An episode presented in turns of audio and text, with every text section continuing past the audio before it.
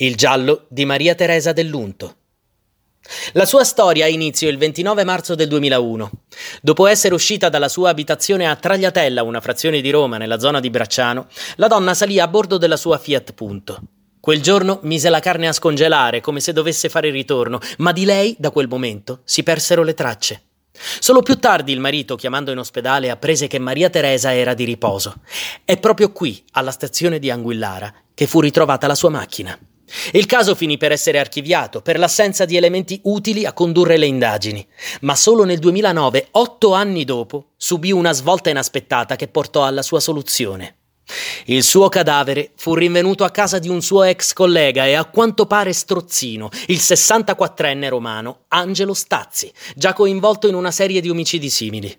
Per il delitto della collega, Stazzi fu condannato a 24 anni di carcere. Nel marzo 2014 giunse anche la condanna da parte della Corte di Cassazione di Roma, che condannò l'uomo all'ergastolo con l'accusa di aver ucciso sette anziani ricoverati in una casa di riposo alle porte della capitale, in seguito alla somministrazione massiccia di insulina in soggetti non diabetici e in due casi specifici di psicofarmaci.